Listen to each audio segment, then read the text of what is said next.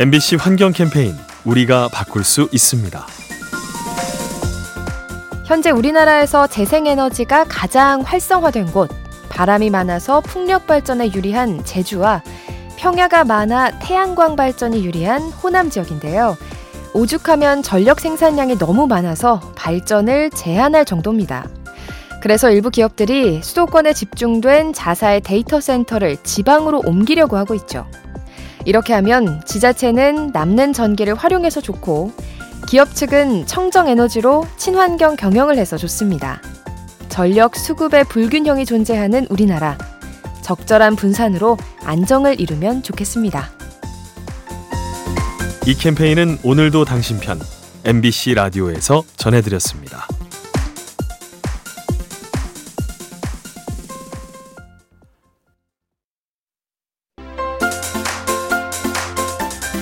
MBC 환경 캠페인 우리가 바꿀 수 있습니다. 내년에 프랑스 파리에서 하계 올림픽이 열리죠. 개막일이 7월 26일이니까 이제 1년도 남지 않았는데요. 그런데 문제는 최근 유럽 지역에 폭염 현상이 잦아지고 있다는 겁니다.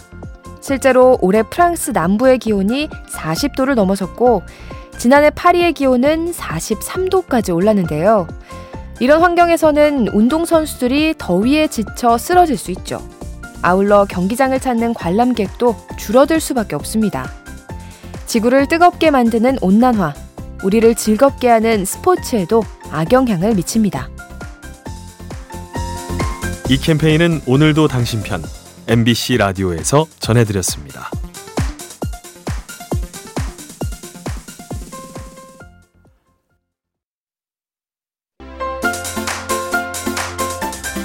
MBC 환경 캠페인 우리가 바꿀 수 있습니다.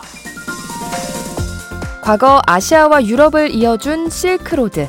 당시 무역 거점이었던 중국 둔황 지역의 동굴에는 천년에 걸쳐 조성된 벽화와 조각품들이 남아 있는데요.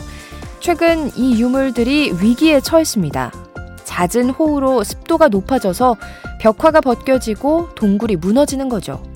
이 같은 현상은 다른 지역에서도 목격됩니다. 인류 역사상 가장 오래된 동굴 벽화가 인도네시아에 남아 있는데 고온 다습한 기후 탓에 빠르게 훼손되고 있습니다. 우리 삶에 많은 부작용을 일으키는 기후 변화, 유서 깊은 문화유산마저 빼앗아가고 있습니다. 이 캠페인은 오늘도 당신 편 MBC 라디오에서 전해드렸습니다.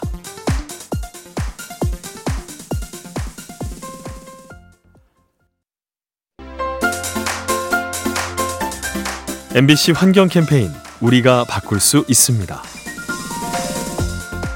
도시 온도가 주변 지역보다 높은 것을 열섬 현상이라고 하죠. 그런데 혹시 지하 열섬이 있다는 말 들어보셨나요?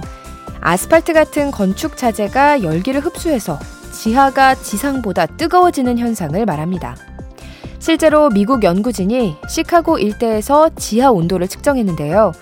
일부 지하 공간의 온도가 지상에 비해 20도 이상 뜨거웠죠. 이런 상황이 계속되면 집안이 팽창과 수축을 일으켜서 건물에 균열이 생길 수도 있습니다.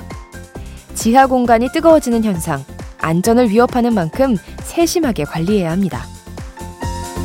이 캠페인은 오늘도 당신 편 MBC 라디오에서 전해드렸습니다.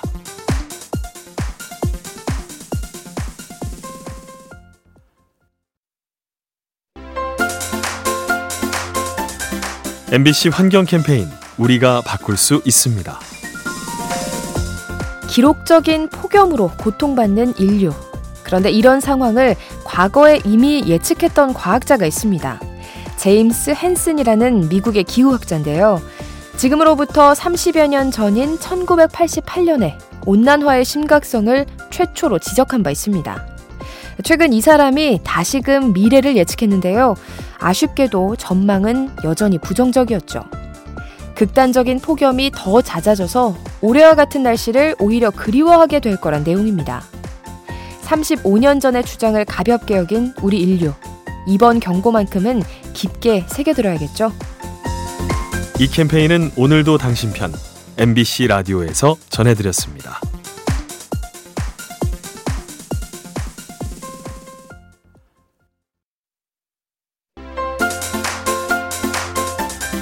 MBC 환경 캠페인 우리가 바꿀 수 있습니다.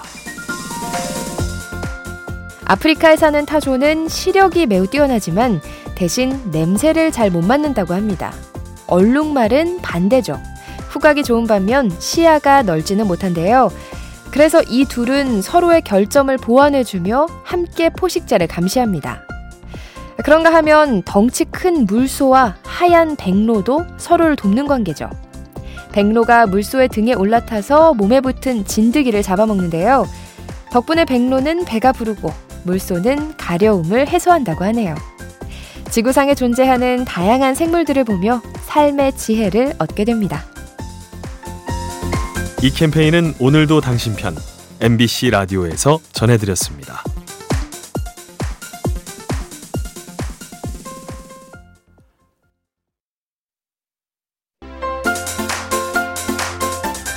MBC 환경 캠페인 우리가 바꿀 수 있습니다.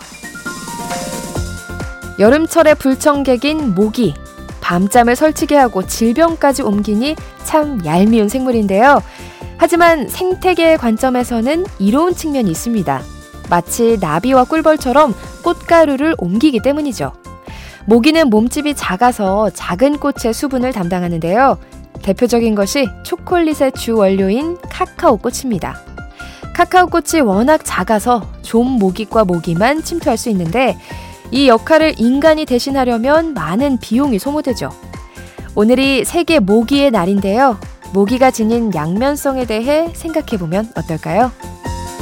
이 캠페인은 오늘도 당신 편 MBC 라디오에서 전해드렸습니다.